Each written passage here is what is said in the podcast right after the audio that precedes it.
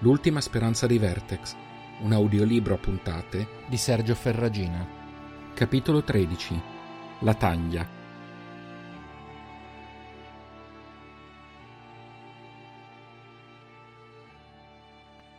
Il frastuono all'esterno svegliò Firan da un sonno già di suo agitato. Dopo un istante di smarrimento e non poche imprecazioni urlate alla volta di chi l'aveva svegliato, decise di alzarsi. La testa gli faceva male, come se una mandria di Bactrio stesse cercando di uscirne a testate, il che gli faceva pensare di aver trascorso una serata piuttosto divertente. O quello, o aveva avuto la peggio nell'ennesima rissa con qualche extris esaltato. La tenda era piccola, ma costruita bene, per cui dall'esterno filtrava poca luce, eppure era sufficiente a ferirgli gli occhi come tante punture. Per riabituarli cercò di non chiuderli, ma si guardò intorno tenendoli ridotti a una fessura. Si accorse così che il giaciglio di Kerlan era vuoto. Non avrebbe dovuto stupirsi, eppure non riusciva a capacitarsi di come l'amico fosse in grado di riprendersi da qualunque notte più o meno movimentata, senza quasi accorgersene. Mentre lui si risvegliava sempre ridotto peggio di un fox dopo uno scontro con un veren. Si conoscevano da anni, e mai una volta aveva avuto il piacere di vederlo sfatto. Potevano ubriacarsi, finire in un pestaggio, trascorrere la notte con le peggiori o migliori a seconda dei punti di vista, randage o extris del circondario, ma la mattina era sempre fresco e pronto a nuovi viaggi, avventure o problemi, potenzialmente tutti e tre insieme. Era stata proprio la voglia di avventura, o forse più semplicemente un gran senso di irresponsabilità, a condurli al rifugio un paio di settimane prima. L'idea era nata quasi per scherzo mesi addietro, dopo l'incontro con vari gruppi di extris che avevano giurato fedeltà a quello strano culto legato ai Vertex, di cui si sentiva sempre più spesso parlare tra le carovane di randagi. La prima volta che qualcuno l'aveva menzionato avevano reagito tiepidamente, da uomini che hanno incontrato troppe stranezze per farsi colpire da una nuova religione qualunque. Poi, all'ennesimo incontro con alcune extris piuttosto credenti e sessualmente prorompenti, ma non era quello il punto, si resero conto che stavolta c'era qualcosa di diverso. Gli extris in genere erano barbari pericolosi più o meno organizzati, interessati solo a guadagni a breve termine, ma chi si legava al culto aveva iniziato a sperare in qualcosa di diverso. Speranza. Una parola di certo non usuale a quei tempi e che da sola meritava attenzione.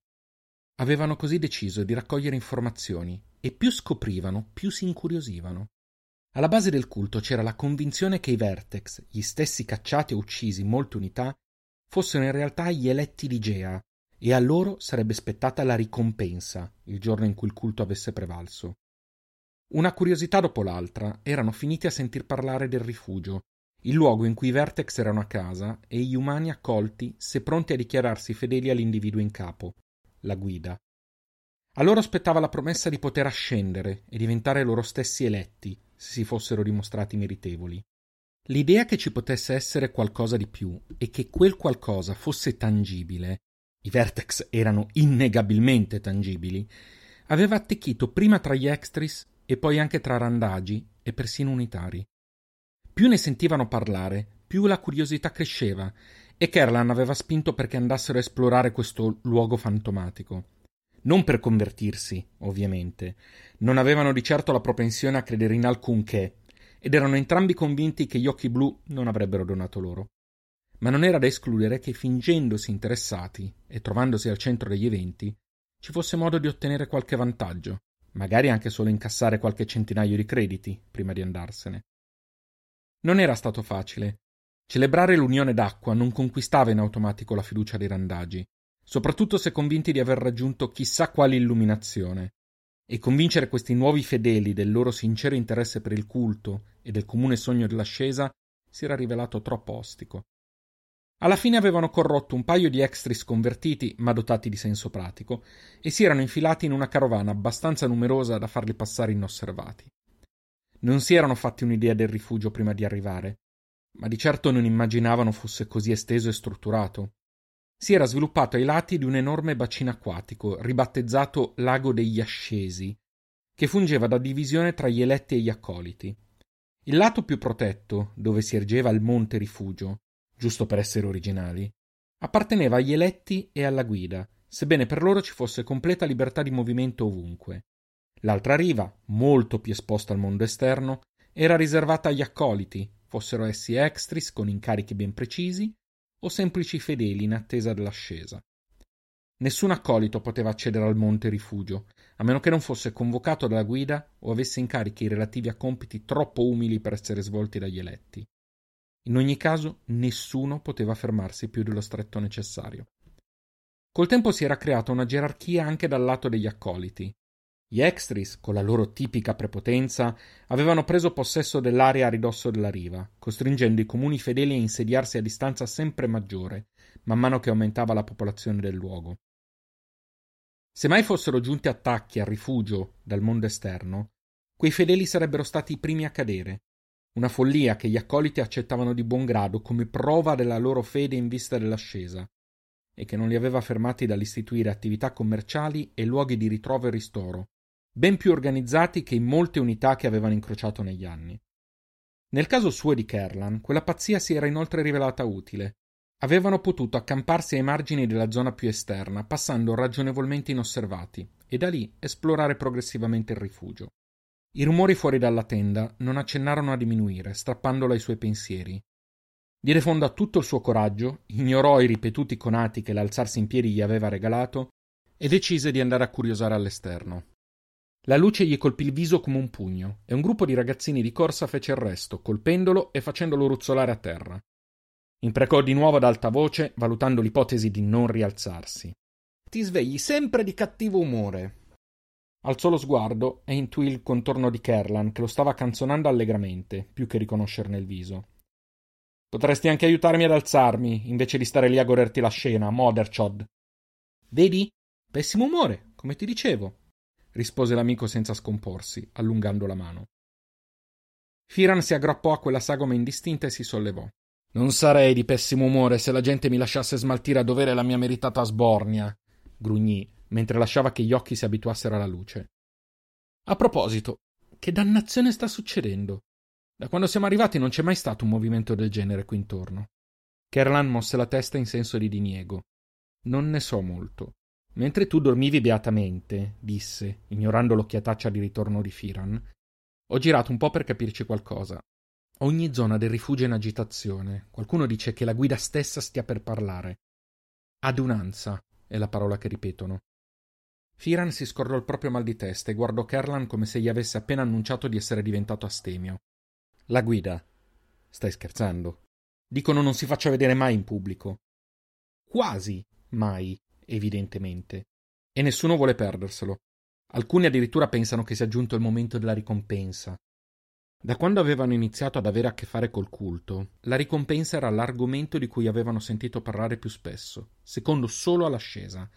Era uno dei pilastri su cui si basava quella religione, l'esca che aveva permesso alla guida di raccogliere attorno a sé vertex e fedeli. Un giorno, a loro dire, ogni unità di Gea sarebbe stata sotto il controllo del culto.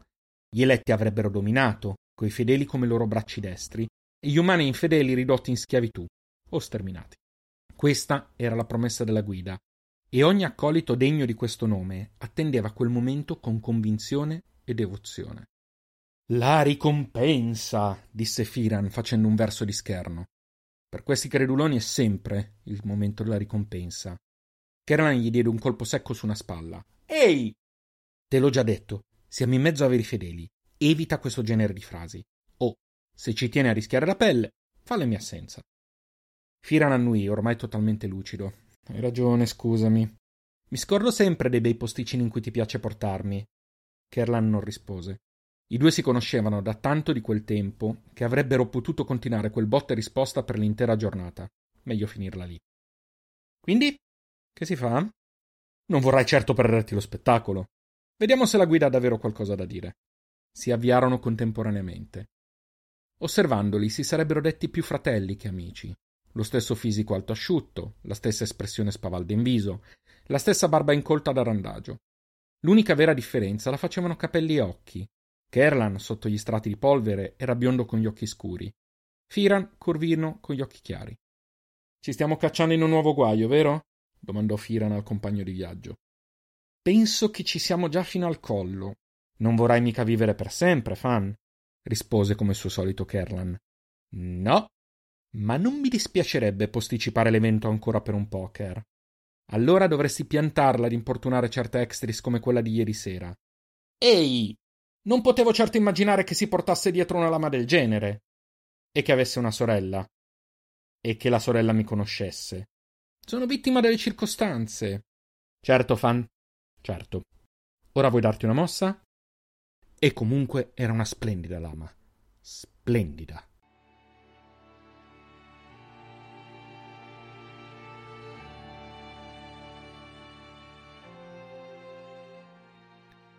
Tutti gli accoliti sembravano riuniti in quell'enorme area a ridosso della riva, che evidentemente non era stata occupata dagli extris apposta per occasioni del genere. C'era anche qualche vertex, ma quando Kerlan indicò con discrezione un punto sull'altra sponda, Firan ebbe modo di rimanere senza fiato. In uno spiazzo speculare a quello in cui si trovavano si stava riunendo un numero impressionante di creature di ogni foggia e dimensione. Nessuno dei due aveva mai visto tanti vertex tutti insieme.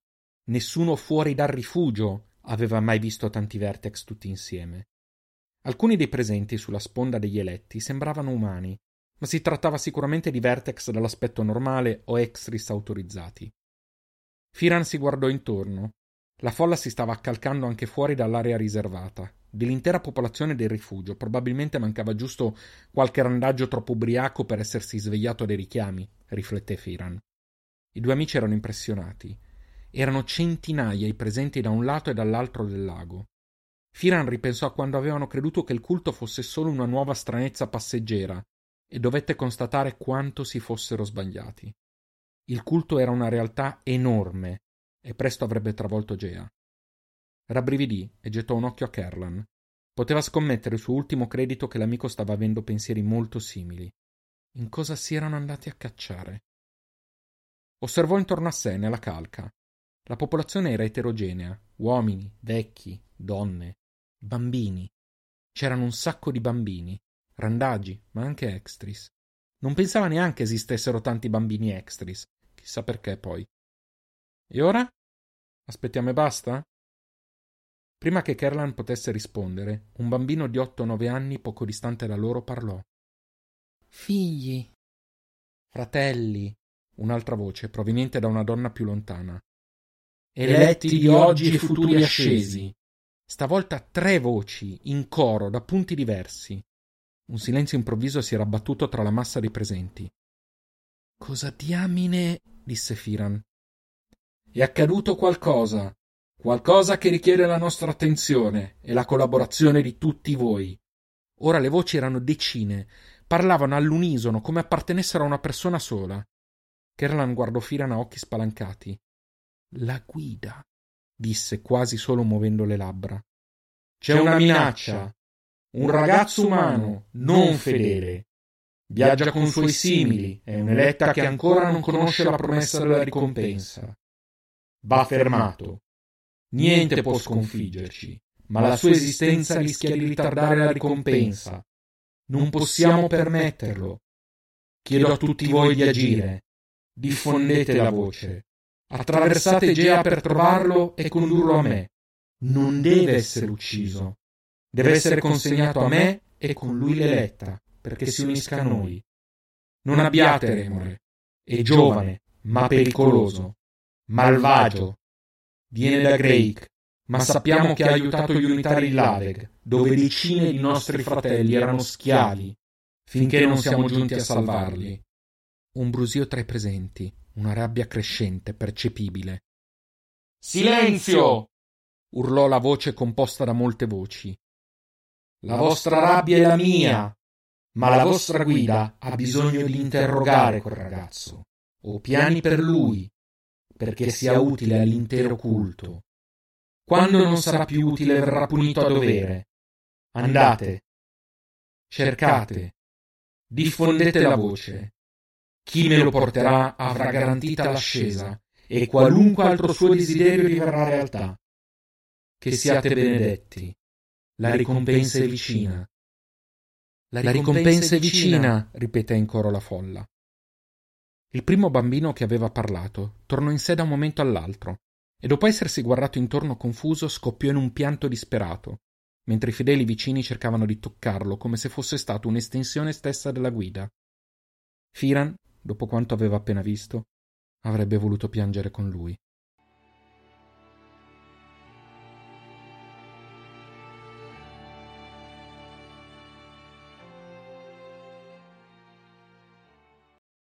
Dalla sua posizione sopraelevata, affacciato alla finestra a osservare la reazione della sua gente, la guida barcollò per l'enorme sforzo sostenuto. Caring, lì vicino, riuscì a sostenerlo per tempo e lo condusse al suo scranno. Nostra guida, ti senti bene? Il maestro sollevò una mano senza rispondere. Se gli fosse stato possibile, avrebbe evitato che chiunque lo potesse vedere in quelle condizioni, ma purtroppo dipendeva dai suoi subalterni più fidati, i cinque che erano presenti nel salone in quel momento. Uno di essi, un eletto basso e snello, dalle braccia lunghe e il viso privo di naso, prese la parola. Non dovevi fare questo sforzo, non così a ridosso del Comleg. La guida fulminò Boren con gli occhi e si raddrizzò faticosamente. Non sarei stato costretto a farlo se non aveste fallito. Quel ragazzo è un pericolo e una risorsa. Va recuperato a tutti i costi. Ma con la morte del custode non è cambiato nulla. Non possiamo sapere cosa abbia raccontato loro. Potrebbero conoscere la posizione del Labor o avere indicazioni su qualcuno che la conosca. Non devono raggiungerlo, non senza di noi. Sì, nostra guida. Ma a questo punto perché non ucciderlo? Catturarlo può essere molto più difficile per certi vertex ed extris. Il maestro scosse la testa lentamente. Sono stufo di ripetermi. Voi, con lo sguardo passò in rassegna tutti i presenti, siete i soli a conoscere l'unica debolezza degli eletti. Sapete perché ho bisogno di lui. Quel ragazzo è la chiave. L'ultima, dato che gli altri sono stati uccisi contro i miei stessi ordini. Rimase in silenzio per qualche istante per ricordare ai suoi luogotenenti la fine fatta da coloro che in quell'occasione gli avevano disubbidito. Gli occhi bassi dei cinque gli confermarono che il ricordo era ancora ben presente.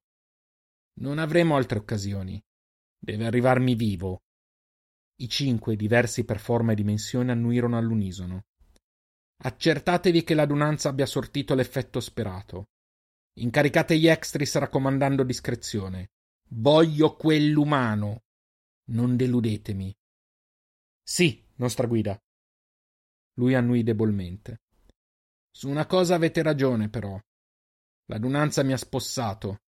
Ho bisogno di nutrirmi di nuovo. Caring, Occupatene il prima possibile. Sì, nostra guida. Ora andate. Lasciatemi solo, aggiunse il maestro, accompagnando le parole con un deciso gesto del braccio che ne scoprì il polso. L'occhio di Caring cadde su qualcosa che stranamente non aveva mai visto. Un simbolo, una linea dritta che si divideva all'estremità in tre linee oblique. La sua curiosità durò un istante. Aveva altri pensieri più pressanti si concentrò sul compito di nutrire la guida.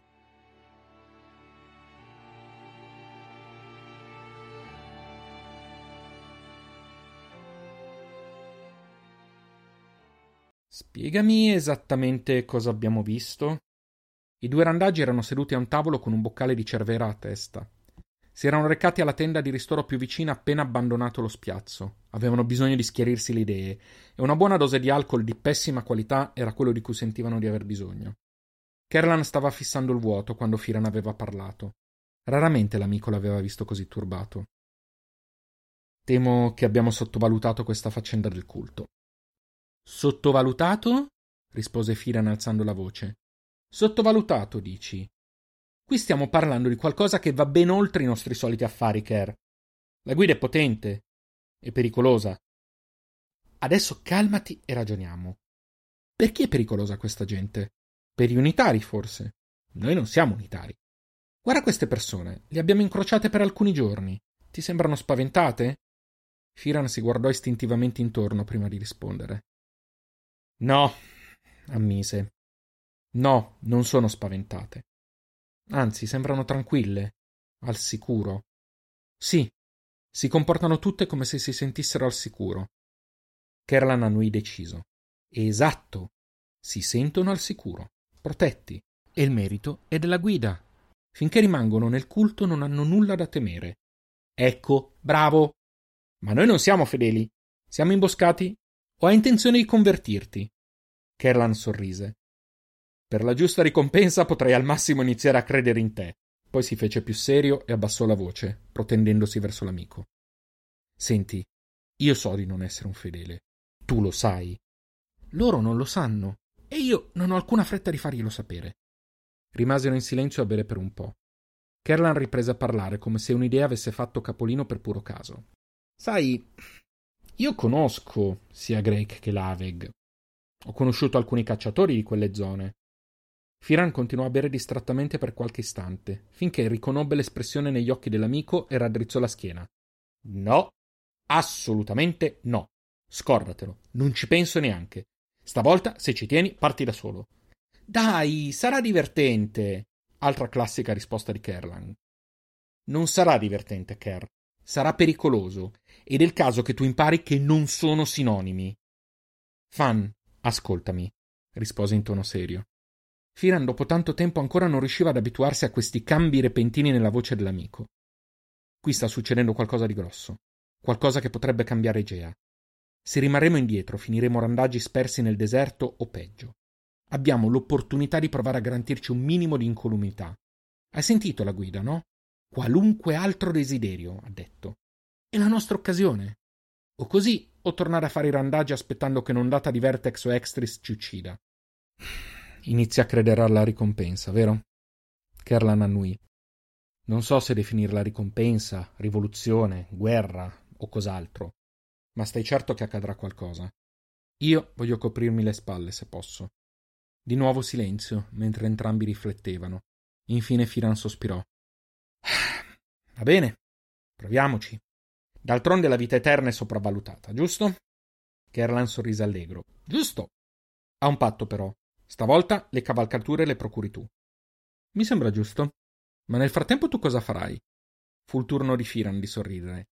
Io mm, ho una certa extris da salutare. Finì in un sorso la sua cervera e si alzò. Attento alla lama! gli urlò Kerlan, ridendo di gusto al gestaccio di risposta che ricevette. Una volta rimasto solo, continuò a fissare il vuoto. Già, sopravvalutata. Ripeté a bassa voce, senza notare due occhi poco distanti che li avevano osservati per tutto il tempo.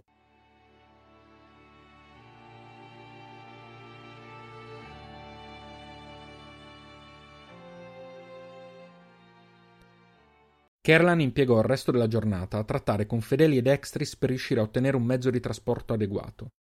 Fu subito chiaro che recuperare dei Bactrios sarebbe stato improponibile. Nelle terre del rifugio erano piuttosto rari e chi ne aveva a disposizione li forniva a malincuore e a caro prezzo. Solo la promessa di un certo numero di favori gli permise di recuperare due Ecufer. Starai scherzando? Io su quell'animale in miniatura non ci salgo. La reazione di Firan davanti agli Ecufer era stata fin troppo prevedibile. La schiena di un esemplare adulto arrivava poco oltre il fianco di ognuno dei due e l'idea di cavalcare animali così piccoli per un lungo periodo non era tra le più allettanti. Smettila di fare storie. I Bactrios possiamo scordarceli. Questo è quello che sono riuscito a recuperare. Se poi durante il viaggio riusciremo a scambiarli con qualcosa di meglio, lo farò volentieri. Firan, mentre controllava lo stato di salute dei due animali, mantenne il suo atteggiamento perplesso, più per partito preso che altro. Sapeva che l'amico aveva ragione, ma la cosa non gli piaceva comunque. Kerlan, non è dignitoso andare in giro con questi Eculus tascabili. Gli Ecufer, per quanto si trattasse di specie diverse, erano visti da molti come una versione ridotta e povera degli Eculus. Animali veloci, forti, resistenti, anche se meno autonomi e imponenti dei Bactrios. Anche gli Ecufer erano in realtà piuttosto resistenti e buone cavalcature, ma la loro fama li penalizzava soprattutto tra i randagi. Dignitoso? Tu hai smesso di preoccuparti della tua dignità il giorno in cui ti sei immerso in una vasca di letame di Bactrios per sfuggire a un extris geloso. Ora piantala e carica le provviste. Durante la giornata, Firan si era occupato di selezionare i pochi oggetti da portare durante il viaggio e barattare gli altri in cambio di provviste. Non ci basterà. Con Yekufer non saremo a Drake prima di dieci giorni, sempre che non ci siano problemi. Firan annui pensieroso. Lo so, ci inventeremo qualcosa? Magari intercetteremo un gruppo di extris o ci fermeremo in qualche unità, sempre che tu non ci abbia ripensato. Lo sguardo di Kerlan non lasciò dubbi su quali fossero le sue intenzioni. Finito di preparare gli animali, i due li lasciarono in custodia al venditore e tornarono alla tenda per riposare qualche ora. Sarebbero partiti la notte, approfittando delle ore più fresche e del buio. Non volevano correre il rischio di essere seguiti da extris troppo curiosi. Entrarono nella tenda, ormai del tutto spoglia, e si sdraiarono sui loro giacigli. Ker. Dimmi, rispose la voce già assonnata dell'amico. Seriamente, questa volta davvero paura. Meglio. Non mi fiderei di te se non fosse così. Già. Buon riposo, Ker. Ma l'amico stava già russando, come suo solito.